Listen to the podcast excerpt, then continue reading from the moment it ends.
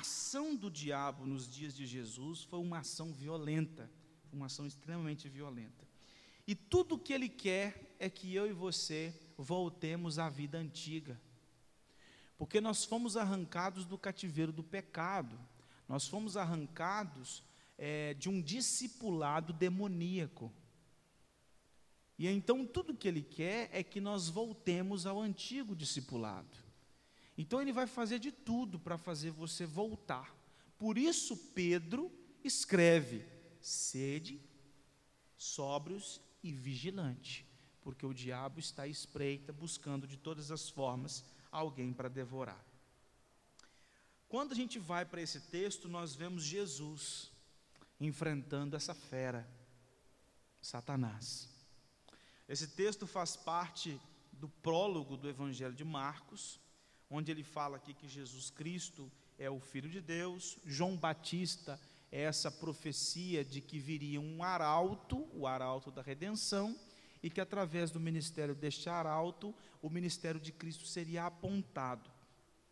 Depois nós vimos que João Batista diz que, na verdade, ele era apenas o mensageiro, mas a mensagem estava por vir, que era o próprio Cristo. Ele diz assim: Eu não sou digno de desatar as correias das sandálias da mensagem ou seja, de Cristo, do Messias. Eu sou apenas um arauto, eu sou apenas um servo. E Marcos ele tem essa ideia, essa ideia clara de que Jesus é a manifestação humana do Deus das Escrituras dos judeus. Ele veio para cumprir essas expectativas escatológicas encontradas na Escritura, particularmente no livro do profeta Isaías. Nós já falamos isso que o Evangelho de Marcos é construído, pautado nas profecias de Isaías, de que um dia esse Messias viria, ele estaria assim restaurando o seu povo. Então Jesus proclama esse reino que estava ali predito no profecia de Isaías, mas esse rei que é um rei servo e um servo sofredor, a exemplo de Isaías 53, que veio para morrer em favor da expiação dos pecados do seu povo. No decorrer de todo o evangelho de Marcos, Marcos ele deseja deixar claro para nós a identidade de Jesus. E ele vai cumprir isso, ele vai provar isso, né? É, em cada um dos atos de Jesus. Ele fala aqui no primeiro versículo que Jesus é o Cristo, ou seja, ele é o Messias, e também ele é o Messias, que ele é o Filho de Deus. E porque ele é o Messias, o Filho de Deus, no decorrer do Evangelho, ele vai ter autoridade sobre os espíritos imundos, ele vai perdoar pecados, ele vai ter poder, demonstrar o seu poder sobre a criação, ele possui uma, so, uma, uma so, é, sabedoria única, ele possui um poder sobre a vida, por isso que ele ressuscita pessoas, e ele é o bom Deus que aquele jovem queria encontrar-se. Esses versículos 9 a 13 que nós acabamos de ler, mostra esse princípio do ministério. Primeiro, os versículos de 1 a, a 8 fala desse arauto que veio. Nós temos o prelúdio, o arauto apresentando a mensagem que viria e agora a mensagem chega, que são os versículos 9 a 13. Então nós temos aqui o princípio do ministério de Jesus. E para começar o seu ministério, Jesus então vai para Galiléia, sai da Galiléia e vai para a região de Betânia, onde ele vai ser batizado por João Batista. Logo depois, no momento do batismo, o Espírito Santo desce sobre ele, ele ouve essa declaração do Pai e depois ele vai para o deserto. Algo que nos chama muita atenção nesse texto, é, é, trazendo em paralelo com vários ministérios no decorrer dos anos, a gente pode pensar aqui, por exemplo, nos pastores é, em todos os séculos que foram chamados para pregar o Evangelho, e eles sempre tiveram uma agenda inicial diferente da agenda de Jesus. A agenda inicial dos apóstolos foi completamente diferente da agenda inicial de Jesus. A agenda dos pastores hoje é uma agenda diferente. Ah, vamos pensar pelos pastores presbiterianos, por exemplo. O pastor presbiteriano termina o seminário, a primeira agenda dele é apresentar um sermão de prova, uma monografia, uh, e uma exegese das Escrituras. Então, essa é a primeira agenda dele. Depois, a segunda agenda é uma sabatina. Depois a terceira agenda, aí vai depender de como que vai ser a caminhada dele, se ele vai plantar igrejas, se ele vai trabalhar como pastor auxiliar, se ele vai assumir uma igreja como pastor titular, e assim vai. Aqui a agenda de Jesus é uma agenda esquisita, entre aspas. Porque a agenda de Jesus, o primeiro ato de Jesus para começar o ministério, recebeu a ordenação, a unção aqui, foi ordenado para começar o ministério. E qual que é o primeiro ato de Jesus? Não é sair pelas ruas de Israel pregando o evangelho. Não é plantar uma igreja na região de Betânia. Não é sair para voltar para Galiléia e começar a pregar, arrependei-vos e crede no evangelho. Não, primeiro, a primeira agenda de Jesus é ser tentado no deserto por 40 dias. É a primeira agenda. A primeira agenda que ele vai cumprir é essa: ser tentado no deserto. Então, esse texto mostra Jesus saindo, indo até a região de Betânia, é batizado por João, logo o Espírito Santo vem sobre ele, ele ouve essa mensagem, essa declaração: Tu és o meu filho amado, em ti me comprazo. Logo o Espírito conduz ele para o deserto e ali ele é tentado por Satanás por 40 dias. Então, o resumo desses cinco versículos é o seguinte: Jesus é o Filho amado de Deus Pai, que cumpre o seu ministério pelo poder do Espírito Santo. Essa que é a ideia que o evangelista Marcos está trazendo para nós. Vamos ver aqui isso em duas partes. A primeira delas é que o batismo de Jesus ele foi uma declaração da filiação de Jesus. Veja aí novamente. naqueles dias, veio Jesus de Nazaré da Galiléia e por João foi batizado no Rio Jordão. Logo ao sair da água, viu os céus rasgarem-se e o Espírito descendo como pomba sobre ele. Então foi ouvida uma voz dos céus: Tu és o meu filho amado, em ti me comprazo. A primeira coisa que nós aprendemos nesse texto é de que o batismo de Jesus é o início da sua jornada para a cruz. Jesus Cristo ele viveu do seu nascimento até agora no anonimato. Porque a única informação, ou as únicas informações que nós temos de Jesus depois da, do seu nascimento, até agora, no seu batismo, é dele sendo levado com oito dias para ser apresentado no templo, onde ele foi inclusive circuncidado, e depois um pré-adolescente discutindo com os doutores da lei, conforme o registro de Lucas. Tirando isso, a gente não tem informação de Jesus. Tanto que quando ele apresenta no cenário dizendo que ele é o Messias, os homens falam assim: Mas quem é esse homem? Esse homem não é o filho de José, de Maria? Os irmãos dele não é Fulano, Beltrano e Cicano? Esse homem doidou? Nós conhecemos esse povo, esse povo vive aqui no meio da gente aqui, ou seja, Jesus tinha uma vida comum, como eu e você. Uma vida comum, diferentemente de nós, porque sem pecado, óbvio, né? Sempre fazendo a vontade de Deus. Mas ele ainda não estava exercendo o seu ministério. Quando chega à idade de, segundo os, os estudiosos, de aproximadamente 30 anos, Jesus então é ungido para iniciar o seu ministério. Porque era com 30 anos que um homem podia ser sacerdote no Antigo Testamento. Ninguém podia ser sacerdote antes dos 30. Então Jesus ele vai receber essa unção agora nos versículos 9 a 11 para o início do seu ministério. Porque o batismo de Jesus, ele não tem a ver com ah, arrependimento de pecados, porque os irmãos viram na exposição anterior que João Batista pregava o batismo para arrependimento de pecados. Mas nós estamos, nós estamos falando de Jesus, aquele que nunca pecou. O apóstolo Paulo disse isso em 2 Coríntios capítulo 5, versículo 21. Aquele que não conheceu o pecado, ele o fez pecado por nós, para que nele fôssemos feitos justiça de Deus. Então, a pergunta é: por que que Jesus se batizou?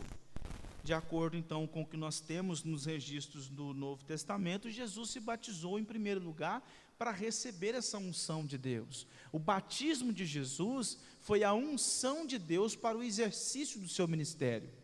Os profetas, os sacerdotes e os reis no Antigo Testamento, eles eram ungidos para dar início ao seu ministério. E assim Jesus, que assumiria o lugar de profeta, sacerdote e rei, recebe essa unção através do batismo.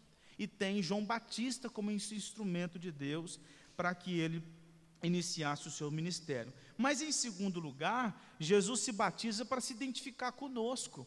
Porque a partir de agora nós temos Jesus caminhando para a cruz. E ele vai para a cruz fazer o quê? Pagar pelos pecados de miseráveis pecadores. Então ele assume o lugar destes na cruz do Calvário, mas ele, é come, ele começa assumindo o lugar deles já aqui no batismo.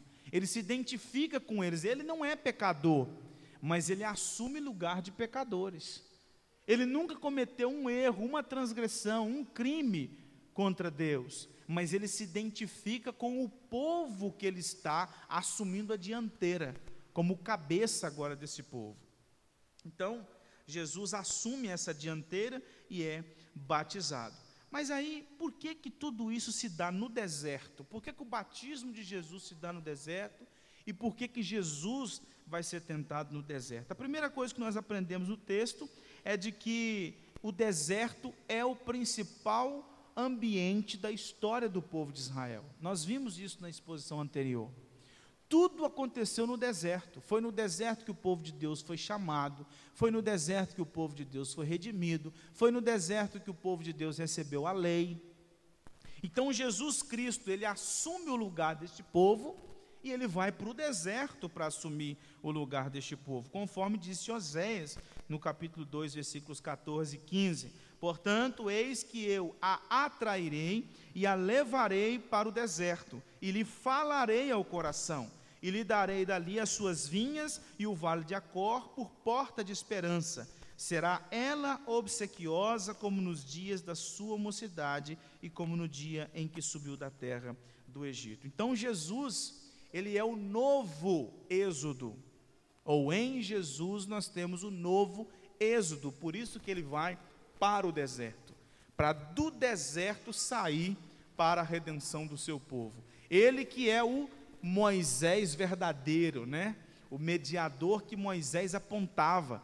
Moisés apontava era essa figura de Jesus, aquele que estaria à frente, mediando o povo, conduzindo o povo em direção à nova, a, a, às terras de Canaã. E Jesus é este mediador que conduz o seu povo à nova Canaã.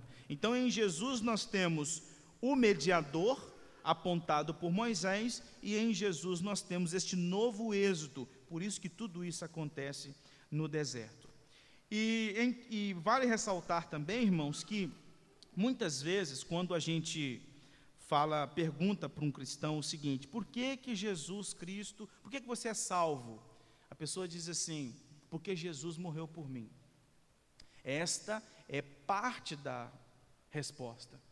A gente percebe que Jesus Cristo, ele nasce, ele vive, ele começa o seu ministério, ele exerce esse ministério por três anos, e isso tem um motivo. Porque se Jesus Cristo, para nos redimir, fosse necessário apenas a morte, não precisava ter nascido no ventre de Maria, vivido, crescido como qualquer um de nós, e iniciado o seu ministério, como nós temos aqui. Bastasse que ele aparecesse e fosse direto para a cruz. Mas nós não entendemos assim. Nós entendemos que Jesus Cristo ele assume o nosso lugar. Então, quando ele recebe o batismo, ele está disposto agora ministerialmente a viver a vida santa e perfeita como profeta, sacerdote e rei deste povo, vida que ele já estava vivendo desde a sua infância, mas agora de modo ministerial, ele exerce essa vida em favor do seu povo. Por quê? Nós somos salvos pela justificação que se dá mediante a fé. Mas que justificação é essa? Justificação por causa da justiça de Cristo. Que justiça? A sua vida santa, a sua vida piedosa. Então, a vida de Jesus, a vida em obediência à lei de Deus, aos preceitos de Deus, a fazer a vontade de Deus, é esta vida que nos redime. É essa vida preciosa, santa, perfeita, piedosa, justa, é que nos redime. Porque quando ele vai à cruz do Calvário, ele paga pelos nossos pecados, mas no lugar da dívida, ele coloca o crédito que é a sua justiça. Mas como que ele iria colocar esse crédito se ele não tivesse vivido no nosso lugar? Então ele assume o nosso lugar, vivendo em perfeita obediência à lei de Deus. E aí o texto diz que ele sai de Nazaré, da Galileia, e vai para a região de Betânia. Jesus faz uma viagem aqui de 160 quilômetros. Faz uma viagem de 160 quilômetros para ser batizado. Mas por quê? Porque o ministério de Jesus tinha tudo a ver com o ministério de João Batista. Então é através do ministério de João Batista que o ministério de Jesus daria início. Ele não poderia iniciar o seu ministério sem o precursor. Então Deus iria usar João Batista para batizar Jesus e através do ministério de João Batista, o, o, caminho ser preparado e esse caminho preparado, Jesus iniciar o seu ministério. Então, por isso que ele fez essa viagem de 160 quilômetros, porque havia uma relação estreita entre o pregador, o arauto, a voz que clama no deserto, com o Messias. Então, por isso que ele teve que viajar até Betânia para ser batizado. Ali, naquele batismo, ao sair da água, viu os céus rasgarem-se e o Espírito descendo como pomba sobre ele então foi ouvida uma voz dos céus: Tu és o meu filho amado, em ti me comprazo. Então aqui nós vemos que no batismo de Jesus, ah, nós ah, temos a aprovação, a declaração, o cumprimento do fato de que Jesus Cristo é o Filho de Deus e ele está agora iniciando o seu ministério, sendo autenticado pelo Pai. No versículo 1 do capítulo 1, Marcos disse: princípio do Evangelho de Jesus Cristo, Filho de Deus. E agora no versículo 11, o próprio Marcos está afirmando ou comprovando o que ele acabou de dizer no versículo 1. Que Jesus Cristo é o Filho de Deus e ele ouviu isso do próprio Pai, quando o Pai disse: Tu és meu filho amado, em quem me comprazo. Então aqui nós temos uma manifestação gloriosa. Olha só o versículo 10. Viu os céus rasgarem-se isso tem harmonia com Isaías 64, versículo 1.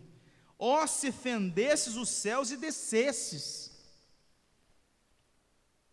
Ali, irmãos, no Rio Jordão, nós vimos o céu descer. Ali houve a descida do céu na terra. Porque quando Jesus Cristo é batizado por João Batista para dar início ao seu ministério, os céus se abrem o céu se rasga, como Isaías, o céu foi fendido. E a voz de Deus, que estava calada por mais de 400 anos, porque o último profeta foi Malaquias, não se ouvia a voz de Deus por 400 anos. E Deus então rasga os céus e diz: Tu és meu filho amado, em ti me comprazo. E naquele momento desce o Espírito como pomba sobre Cristo. Ali a gente tem Deus Pai, Deus Filho e Deus Espírito. Por isso que eu estou falando que o céu desceu. Porque o céu só é céu por causa de Deus. Tira Deus, acabou, não tem céu. Tem muitas pessoas que estão em busca do céu para poder encontrar os entes queridos, as pessoas que já partiram, para ter uma vida sem dor, sem sofrimento, mas isso só é possível se Deus estiver lá. Porque se ele não estiver lá, você está indo para um outro lugar que não é o céu. O céu só é céu porque Deus está lá. E é isso que nós temos aqui: o céu desce. Deus Pai diz: Tu és meu filho. Jesus é o filho.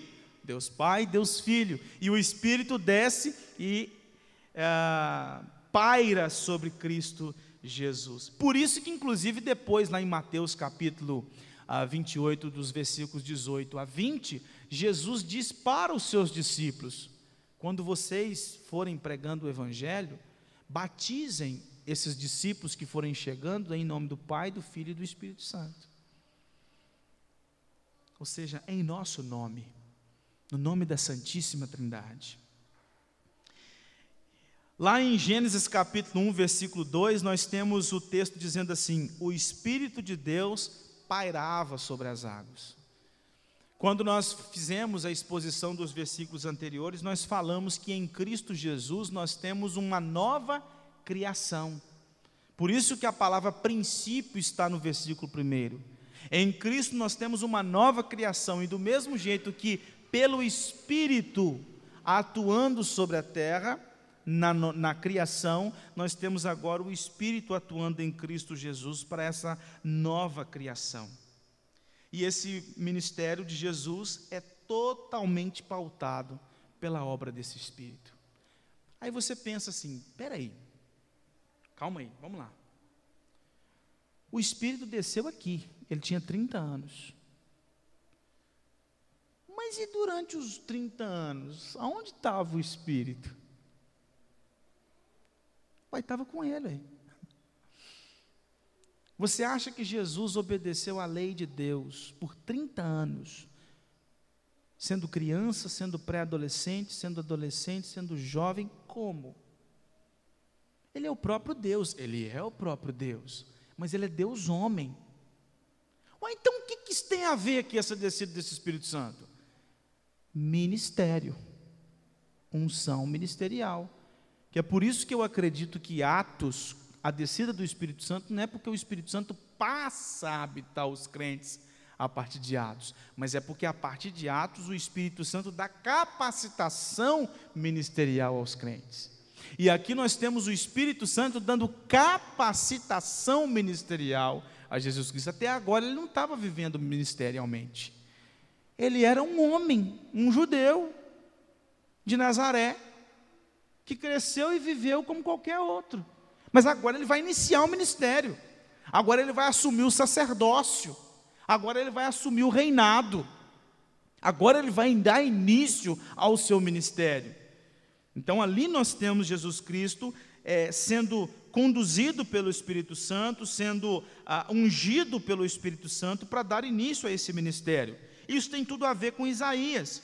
Lá no capítulo 42, versículo 1, Isaías diz assim: Eis aqui o meu servo a quem sustenho, o meu escolhido, em quem a minha alma se compraz. Pus sobre ele o meu espírito, e ele promulgará o direito para os gentios.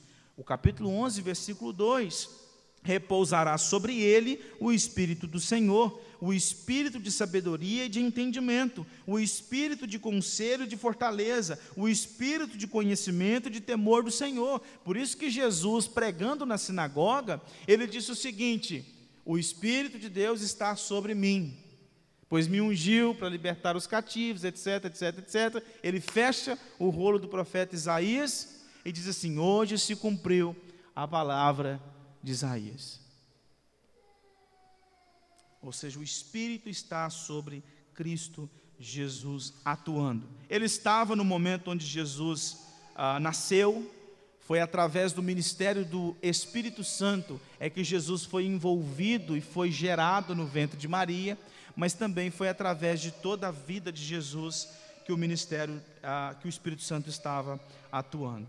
Então nós temos aqui o Espírito Santo ungindo essa natureza humana de Jesus, e é a partir de agora depois dessa capacitação ministerial, depois desta unção, que Jesus é empoderado do Espírito Santo para perdoar pecados, aceitar pecadores, chamar os publicanos para o discipulado, curar os doentes, expulsar demônios, recuperar a verdadeira intenção do sábado, desafiar a posição da elite religiosa judaica, conforme apresentada na tradição oral, no templo e no sinédrio. Existem evangelhos apócrifos que dizem, ah, que, que, narram como que Jesus atuava na sua infância, na sua adolescência, né? Nós temos um relato muito é, é, conhecido, inclusive, desses evangelhos apócrifos, é de que Jesus, numa certa feita, ele foi é, para casa depois da escola e no caminho ele encontrou um passarinho morto no chão. E Jesus pega aquele passarinho morto, coloca na mão e ressuscita o passarinho e deixa o passarinho voar. Né? Isso é um evangelho apócrifo, né? Mas a gente entende que somente depois da unção do Espírito Santo é que Jesus Cristo começa a ressuscitar, começa a curar, começa a perdoar. Antes não, antes ele era um carpinteiro.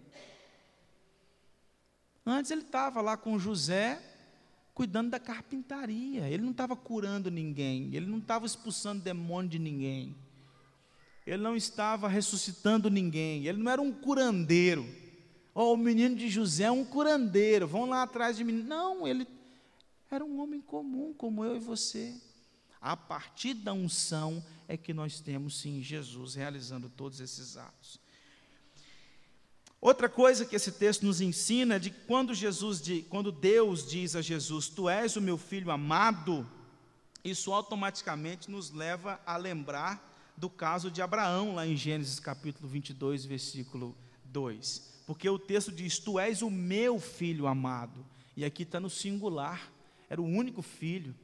E Abraão então vai lá entregar o seu filho também diante de Deus mas Deus não o toma porque viu a fidelidade de Abraão, mas a, isso nos faz lembrar daquele ato de Abraão em entregar o filho que ele amava para ser sacrificado. E é aqui Jesus sendo entregue, o único filho de Deus, para ser morto em favor dos miseráveis pecadores. E a última expressão, em time com prazo, nós até lemos, que está no Isaías 42, versículo 1, que é: Eis aqui meu servo a quem sustenho, o meu escolhido em quem a minha alma se compraz. Ou seja, tu és meu filho amado, nos remete lá para Gênesis 22, e em time com prazo, nos remete também para uh, Isaías 42. Só que tu és o meu filho amado também vai nos levar para um outro lugar. Salmo 2. No Salmo 2, nós temos o salmista no versículo 7 dizendo: Tu és o meu filho amado. E ali o salmo é um salmo de um rei, de um rei messiânico, daquele que viria realizar uma obra gloriosa. E este salmo apontava para Cristo Jesus como este rei supremo. Tanto que Jesus, mais à frente, lá no capítulo 6, quando ele estava para alimentar aquelas cinco mil pessoas no deserto, ele olha para aquelas pessoas e se compadece delas porque eram ovelhas sem pastor. E ele é o pastor davídico. Ele é o pastor que se identifica com o ministério de Davi, ele é o pastor que vai cuidar do povo de Israel, ele é o rei prometido a Davi. Por isso que no decorrer do evangelho de Marcos, nós veremos essa expressão filho de Davi em alguns momentos. Lá no capítulo 10, versículo 47 a 48, quando Jesus se aproxima do cego Bartimeu, este cego diz: Tem misericórdia de mim, ó filho de Davi. Quando a gente vai para o capítulo 11, versículo 10, quando Jesus está entrando em Jerusalém, nós temos o povo com os ramos nas mãos gritando: Hosana, bendito que vem em nome do Senhor, Hosana ao Rei bendito de nosso pai Davi. Então, isto vai aparecendo no decorrer dos Salmos, mostrando essa relação de Jesus Cristo com Davi, ou seja, ele é o prometido, ele é o Messias prometido, ele é o rei prometido, ele é o pastor prometido, ele é da linhagem de Davi, ele é aquele que os Salmos falavam dele, ele é o Messias do Senhor. No decorrer dos Salmos, no decorrer dos Evangelhos, no decorrer de toda a Bíblia, nós entendemos que Jesus Cristo é este Rei Supremo. Mas quando nós vamos para o Antigo Testamento, algumas coisas também nos chamam a atenção em relação a esse texto.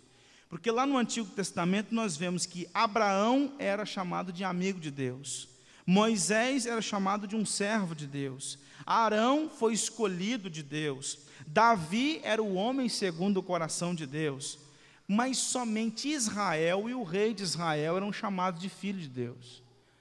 Você não vai, você não vai encontrar nenhum outro homem no Antigo Testamento sendo chamado de filho de Deus, somente o rei e a própria nação de Israel. Vale você ir para alguns textos no Antigo Testamento, como o Êxodo, capítulo 4, versículo 23, e o próprio Salmo 2, versículo 7. Só o rei e só Israel é chamado de filho de Deus. E quem é Jesus? Jesus é o rei. E Jesus é também o próprio Israel. Porque, como disse um teólogo chamado James Edwards, Jesus é Israel reduzido a um. Jesus assumiu o lugar de Israel. E aqui vale uma aula rápida de teologia bíblica. Deus chama Adão, o filho dele, ele cai. Aí depois Deus chama Israel. Israel fracassa também. Aí agora vem o filho que não vai fracassar. O primeiro, Adão, fracassou.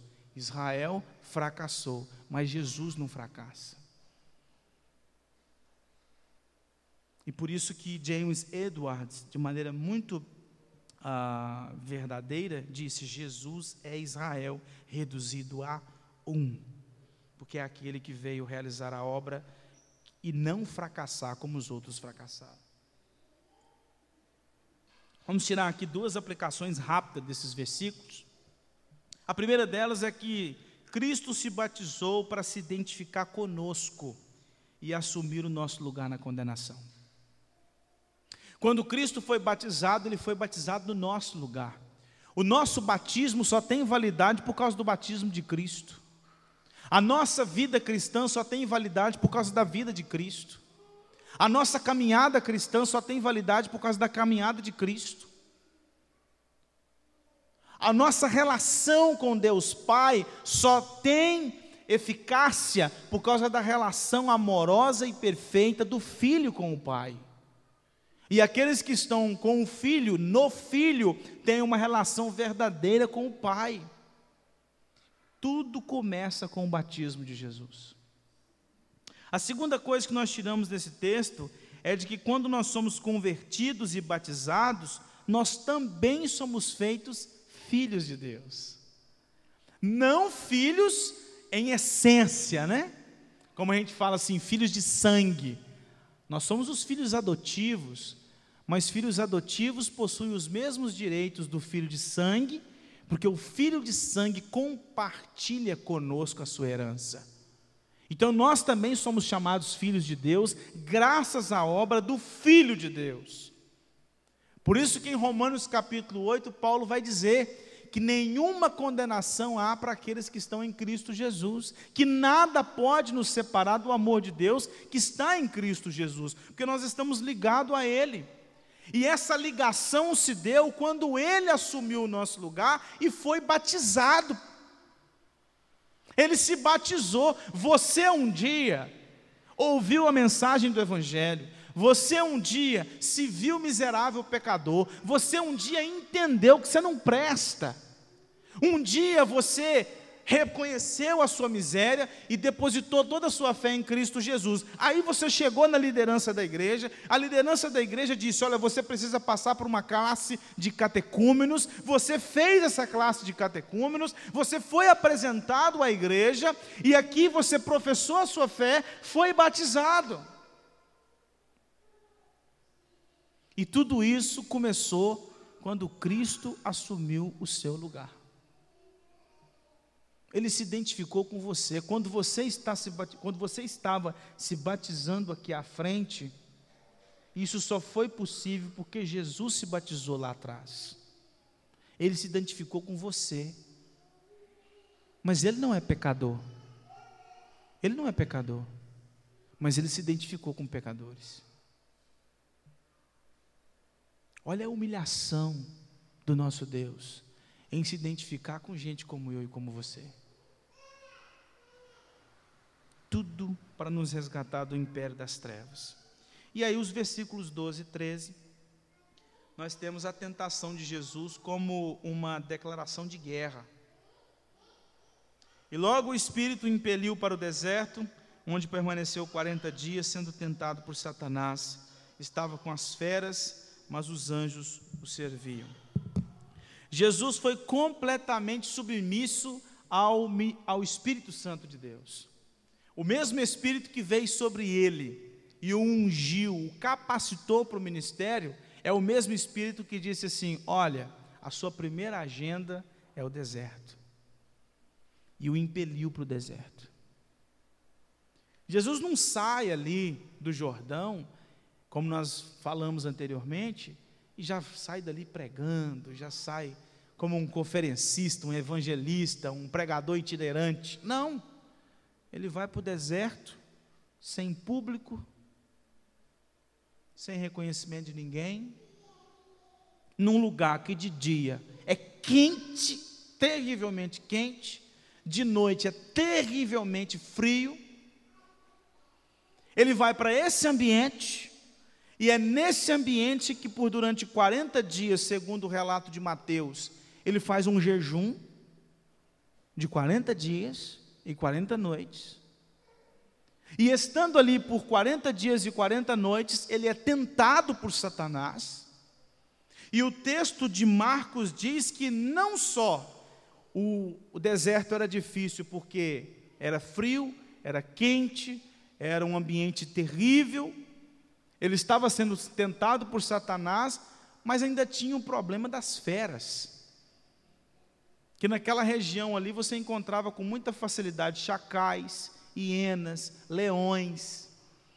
Então Jesus estava nesse ambiente. Jesus não estava no jardim do Éden como o primeiro Adão, onde inclusive os animais não lhe atracavam, porque havia harmonia. Adão podia sentar do lado do leão e fazer carinho na juba dele, caminhar naturalmente no meio das cobras, das serpentes. Mas tinha uma lá que causou um problema sério, porque ela era a própria manifestação do Satanás. E aí ele foi tentado naquele ambiente tranquilo, pacífico, enquanto Jesus foi tentado num ambiente extremamente terrível. E Jesus disse isso para nós, lá em, Jonas, em jo, jo, João, capítulo 8, versículo 44. Ele, ou seja, o diabo, foi homicida desde o princípio e jamais se firmou na verdade, porque nele não há verdade. Quando ele profere mentira, fala do que é próprio, porque é mentiroso e pai da mentira. Conforme Efésios capítulo 2 e o capítulo 6, Satanás é aquele que usurpa o controle do mundo. Ele é inimigo declarado de Deus. Ele é o adversário de Deus. Então nós temos aqui uma declaração clara do Evangelho, que é o seguinte: olha, o arauto veio, preparou o caminho do Messias, o Messias apareceu, foi ungido por Deus e ele vai começar o ministério. Mas antes, para que vocês saibam, ele tem um inimigo, ele tem um adversário. E o ministério não vai ser fácil por causa da atuação desse adversário. E o primeiro embate de Jesus não é com a liderança judaica, mas é com o próprio Satanás. E ele vai para o deserto para ser tentado. E por que deserto? 40 dias? O que, que isso tem a ver? Gente, é incrível como que a escritura ela é uma unidade. Esses 40 dias de Jesus no deserto tem tudo a ver com os 40 anos do povo de Israel no deserto. Tem tudo a ver com, tem tudo a ver com os 40 dias de Moisés no Monte Horebe tem tudo a ver com os 40 dias também de Elias no Monte Horebe. Ele que é o profeta, o sacerdote e o rei, ele que é o Israel, que é um, Israel reduzido a um, ele vai para o deserto também. Do mesmo jeito que Israel fica 40 anos no deserto, Jesus fica 40 dias. Do mesmo jeito que Moisés, o cabeça da mediação, a, a, da, da, da, da retirada do povo de Israel do Egito, Jesus também é o mediador que fica também 40 dias, só que não recebendo a lei, não porque foi punido pelas suas transgressões, mas porque ele tinha que enfrentar o seu adversário. Quando eu estava estudando esse texto, me veio à mente na hora Jó. O que tem a ver? Vou explicar por que eu estava lembrando de Jó. Quando os filhos de Deus se apresentavam, o Satanás também se apresentou, não é? O relato de Jó não é assim? E naquele momento onde ele se apresenta, Deus diz para ele: Você conhece meu servo Jó? Conheço. Pois é, homem íntegro, que se desvia do mal, homem reto. E aí o que nos chama a atenção no texto é que Deus é aquele que faz com que Satanás saiba quem é Jó, mas ele também diz assim: pode ir lá e toque em tudo que Jó tem, só não tira a vida dele. Deus dá permissão a Satanás para que Satanás fizesse uma arruaça na vida de Jó. E agora no deserto, nós não temos Jó sendo tentado 40 dias. Nós não temos um outro homem sendo tentado 40 dias. Sabe o que nós temos no deserto? O próprio Deus, debaixo da tentação do diabo. Ele não permite que Satanás faça uma arruaça na vida de um outro homem. Pelo contrário, ele se põe diante do próprio Satanás e diz assim: agora é entre nós. Agora é entre nós dois. Deus se permite ser tentado pelo diabo. Deus se permite estar numa condição como aquela. Isso é humilhação para resgatar eu e você. Você está parando para pensar nisso? Que isso tem tudo a ver com a sua vida? Deus se permite colocar numa situação onde Ele é. Aqui, você não é o próprio Deus, por que você não transforma essas pedras em pães? Por que você não se joga daqui? Ou seja, o próprio Deus se coloca numa situação daquela, por 40 dias, ouvindo do adversário, 40 dias, para resgatar miseráveis pecadores, para resgatar gente que não presta, para resgatar pessoas como eu e como você. Lá no deserto, Jesus estava num lugar difícil, estava sob jejum, Jesus estava sozinho. Jesus não estava acompanhado como o primeiro Adão estava. Jesus estava sozinho. Jesus estava sendo tentado pelo diabo num terreno difícil, com animais, com feras. Inclusive, de acordo com os historiadores, essas feras eram usadas para perseguir os cristãos. E nesse terreno difícil, Jesus Cristo fez tudo isso para destruir as obras do diabo. E ali no deserto nós temos a primeira vitória de Jesus contra o diabo. Jesus não derrotou o diabo aqui. A guerra, né, digamos assim, né, a guerra não foi finalizada aqui no deserto, não. Ele vence a primeira batalha.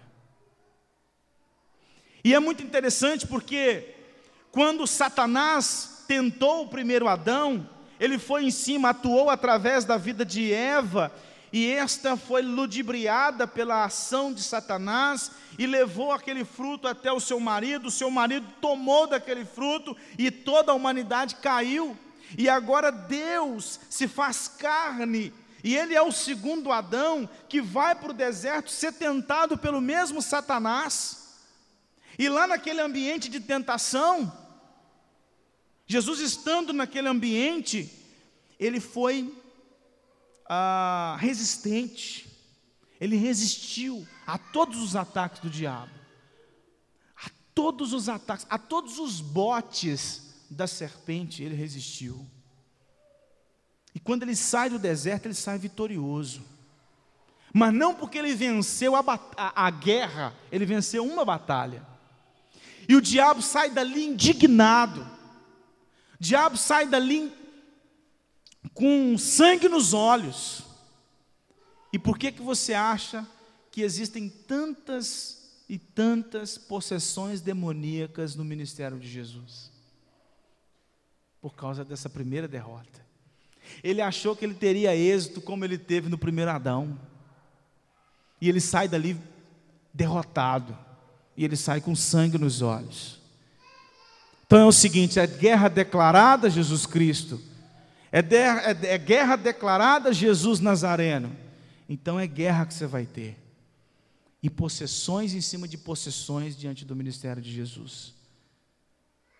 E é muito interessante porque em cada possessão, quando Jesus se aproximava daqueles que estavam possessos, qual que é a primeira atitude dos demônios? É reconhecer a soberania, o poder daquele que estava diante deles. Não faça nada comigo pelo amor de Deus. Porque eles sabiam que Jesus tinha vencido Satanás no deserto. E eles sabiam diante de quem eles estavam. Então, quando Jesus apresenta para aquele homem gadareno, ele diz assim: Quem sou eu, ó filho do Deus Altíssimo? Não faça nada comigo. Quem é você? Legião. Aqui não manda a gente, peraí, deixa a gente ir para os porcos. Agora quem está pedindo permissão é o diabo. Deixa a gente ir para os porcos. E ele diz: pode ir. Porque ele tem o controle. E aí o ataque final, é óbvio que ele vai se dar em, no final, no juízo final, mas o ataque desse processo da obra de Cristo Jesus, a batalha final se dá na cruz, quando ele pisa na cabeça da serpente. pisa na cabeça da serpente, que é uma profecia de Gênesis capítulo 3, versículo 15. Há de nascer de vós, mulher, o descendente que virá e pisará na cabeça da serpente. Ele vem, ele vence o diabo no deserto, ele vence o diabo em todas as possessões que ele liberta, e quando ele sobe no madeiro, ele sobe na cruz, ele recebe sobre si a ira de Deus, ele pisa na cabeça da serpente o texto que nós acabamos de, o, o, o cântico né, que nós acabamos de cantar, arrasou o inferno. Ele pisa na cabeça da serpente, ele destrói os poderes das trevas. E por que que Marcos está escrevendo isso para o pessoal que estava sendo perseguido lá em Roma? Marcos está querendo dizer para eles o seguinte: olha, a caminhada, a jornada do discipulado não é fácil. E sabe por que ela não é fácil? Porque ela não foi fácil para o nosso Mestre, para o nosso Senhor. Ela não foi fácil para ele, porque ele foi para o deserto e sofreu uma tentação terrível. A caminhada não foi fácil para ele, e para vocês também não, não foi.